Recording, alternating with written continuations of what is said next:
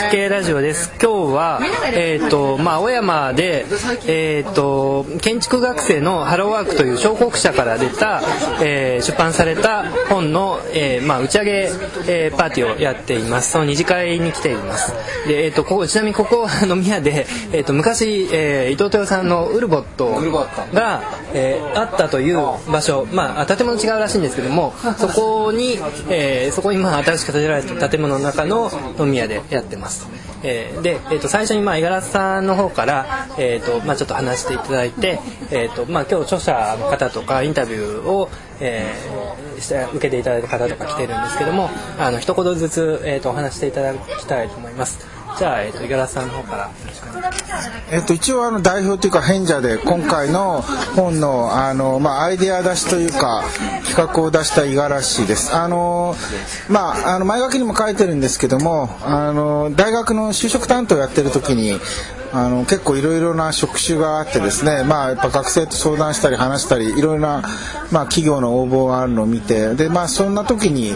あの、まあ、そういったものがこう一目でこうまあ、見れるような本があったらいいなというすごく率直な思いをあの上中さんあの小国社の上中さんにあの伝えてで、まあ、以前にもあの一緒にお仕事をいくつかさせていただいていてあの卒業設計で考えたことそして今っていうのも全く同じ経緯で、まあ、学生と喋っている時にすごく、まあ、こういう本があったらいいなということを、まあ、あの伝えて本になったと。全く同じ経緯であの、まあ、すぐ編集会議通していただいてであの、まあ、建築学生のハローワークという、まあ、あの本当にみんなが建築家になるわけではなくって本当にあの、まあ、もう無尽蔵の生き方があるっていうことを、まあ、一冊の方にしたいと。ただまあそこまではまあ僕のアイデアなんですけど実際にこの本を作るためにはもちろん僕は僕の自分の例えばものを書いたりってそのあたりは分かりますけども多くの人の協力を得てこの本が完成したので、まあ、そういう意味で今日あのここに来ていただいている方はその時に協力していただいた、まあ、それぞれの原稿を担当していただいた方なので、まあ、あの順番にあのマイクを回しますのでお話をいただくということでよろしいですかね。はい、じゃあ回します。はい、えーっと一部 執筆を担当した、えー、茂崎の大西と言います。えーっと僕も少し前に助手をしていたことがあって、まあ、学生と触れ合うことも多かったんですがみんなやっぱりどうしても、まあ、五十嵐さんおっしゃられたように建築家になることがある種なんかちょっと勝ち組みたいなちょっと空気もあってけど僕はやっぱりそうじゃなくて建築が取り巻くいろんな職業があってみんなもちろんそのいろんなところで活躍する可能性がたくさんあるんだっていうことを、まあ、伝えたかったんですけどなかなかその伝える手段もなかったので、まあ、この本がなんかそういう役に立てばいいかなと思って、えー、と参加させていただきました。えーっと、えー、倉方と申します。えーっと、今回の本では、あの、あんまり、えーっと、やってないんですけども、あの、石崎健二さんという、あの、紛争解決請負人の方のインタビューをさせていただきました。えーっと、僕の先輩に当たるんですけど、早稲田なんですけども、わあの、早稲田は建築家至上主義なんで、あの、建築家にみんななろうと思って来るんだけど、なんとなく他の道を選ぶ人は、負け組とは言わないですけど、やっぱりちょっと、っていうところがありましてでもやっぱり石崎さんみたいにああいうふうにこう、えー、なんだろうな。やっぱすごく建築の考え方が、えー、と他のことにもつながるっていう部分があるっていうその広がりを今回の本なんかはすごく示したんじゃないかなと思います。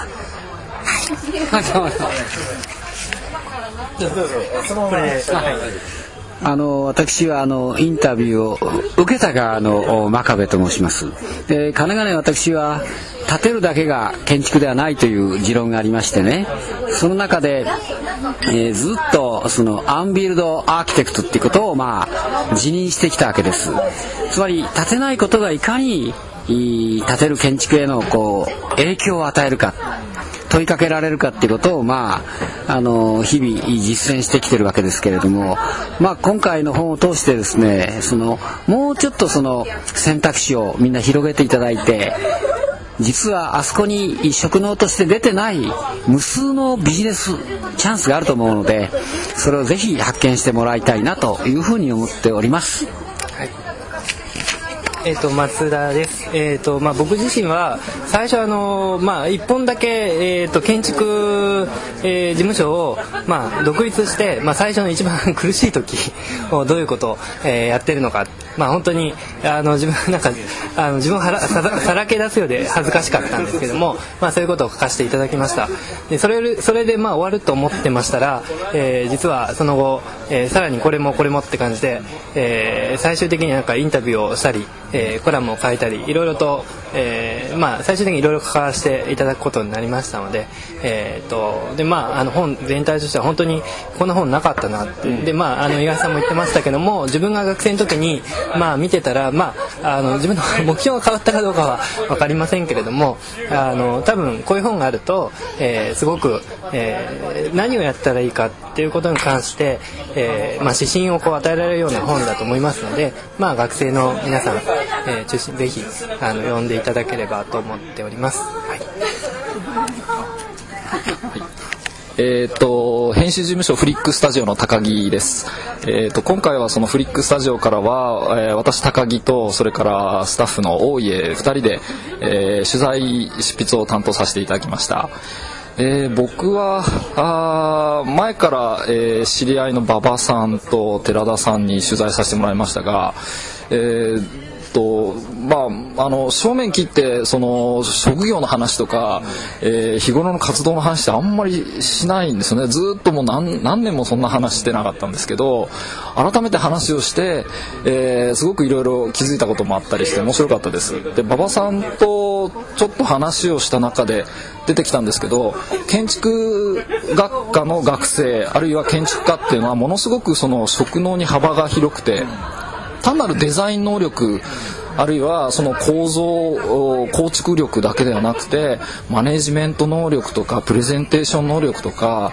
あの広告会社にいた馬場さんから見るとあの文系から来た広告代理店って文系からよく行くんですけど文系の人間よりはるかに建築学科の方が適してると。えー、いうぐらいその幅広いあの才能をこうまあもともと持っているかそれを思考しまあそれが期待されている職種なんですよね。だからそういう意味でその建築家を出た君に何ができるかっていうのは他の学科でないぐらい最も幅広い学科だっていうふうに僕は思うんですよ。で、えー、なのでえー、っとものすごくいろんな可能性があって、えー、これまでその僕なんかはあの設計事務所に行かずに一回も設計せずに編集をずっとやってきましたが、えー、こんな僕らの、えー、足跡をはるかにあの超えたいろんなことが建築家の学生にはできるなっていうふうに改めて思いました。なので、えー、まあこのご時世で実はハローワークの本が、えー、版元としては すごく売れるんじゃないかっていう、えー、話も出てちょっとタイムリーな、え時期なんじゃないか、まあ、そのぐらいあの就職っていうことに関しては今ボトムな時代ですけれども逆にその可能性っていうのはものすごく広がって改めてみんなこの大人たちが気づいた時代なんじゃないかなっていうふうに思います。はい、どうぞえっと、ライターでポム企画の平塚と申します。えっと、今回のハローワークの本では多分あの一番いっぱいの原稿とかあとはインタビューとかを担当すいくつだかちょっとよくわからないんで。す えーとまあ、10, 10くらいは言ってると思うんですけども特にあの一番最初の方に出てくるあの設計をするみたいな割と王道っぽいところから順番にやってたんですけどでも王道なのにもかかわらずあのファサードエンジニアであるとかあとは工場の設計であるとか案外こう幅ってすごく広くって設計をするっていうだけでもこれだけあるんだっていうことにまず驚いたりとか、まあ、とにかくいろんな発見があって自分自身すごく視野が広がって本当に楽しい仕事だったです。よろしくお願いしますえっと、本のデザインをしましたグラフィックデザイナーの長島です。えっと、私は普段からあの建築絡みの本とかをデザインすることが多いので建築学生と接する機会も多かったんですけどみんなどうしたら建築家になれますかねとかいう話をよく聞いていたのであのこの本を作るにあたってそういう人たちになんかいいアドバイスができればなと思って、えー、デザインしました、えー、皆さん頑張ってください。あのイベントの告知です。あそうですね。あのアップリンあアップリンクというあの映画や DVD を出してまあイベントなんかもやってる会社の新井と言います。今日はあの建築学生のハローワークに関しては部外者なんですけどもなんで出席してるかと言いますとあのその本のイベント版みたいなことができないかと。あのそれで五十嵐さんや上中さんにご相談してちょっと出席させていただきます。でこれがもう告知になれば大変嬉しいなと思ってますのであのこれからちょっと企画を考えて面白いイベントをやりたいなと,、えー、と3月末か4月のどこかで実現させたいと思いますので、えー、実現した際には皆さんいらっしゃってください。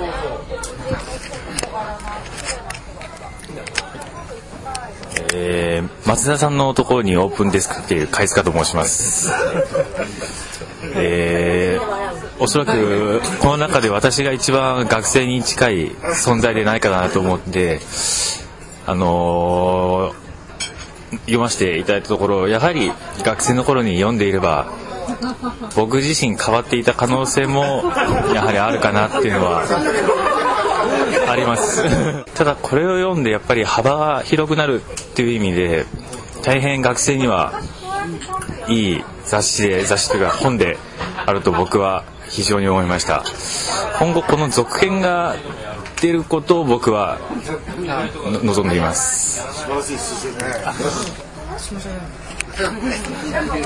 すいません。えっ、ともさきの田中です。えっ、と本当はもっと深く関わるはずだったんですけどえっ、と学生の人が聞くのこのラジオを。でこの本も多分学生の人が読むんだよね。でも私は全然学校に行ったことがないので学校に行っておいて何かに迷ったり将来のことを、えー考えたりする感覚が全くわからないんだけれど でも少なくともこの本に書いてあることとか学校の先生や友達が言っていることが全部だと思わずそれ以外のことをしようといつも考えていてほしいです。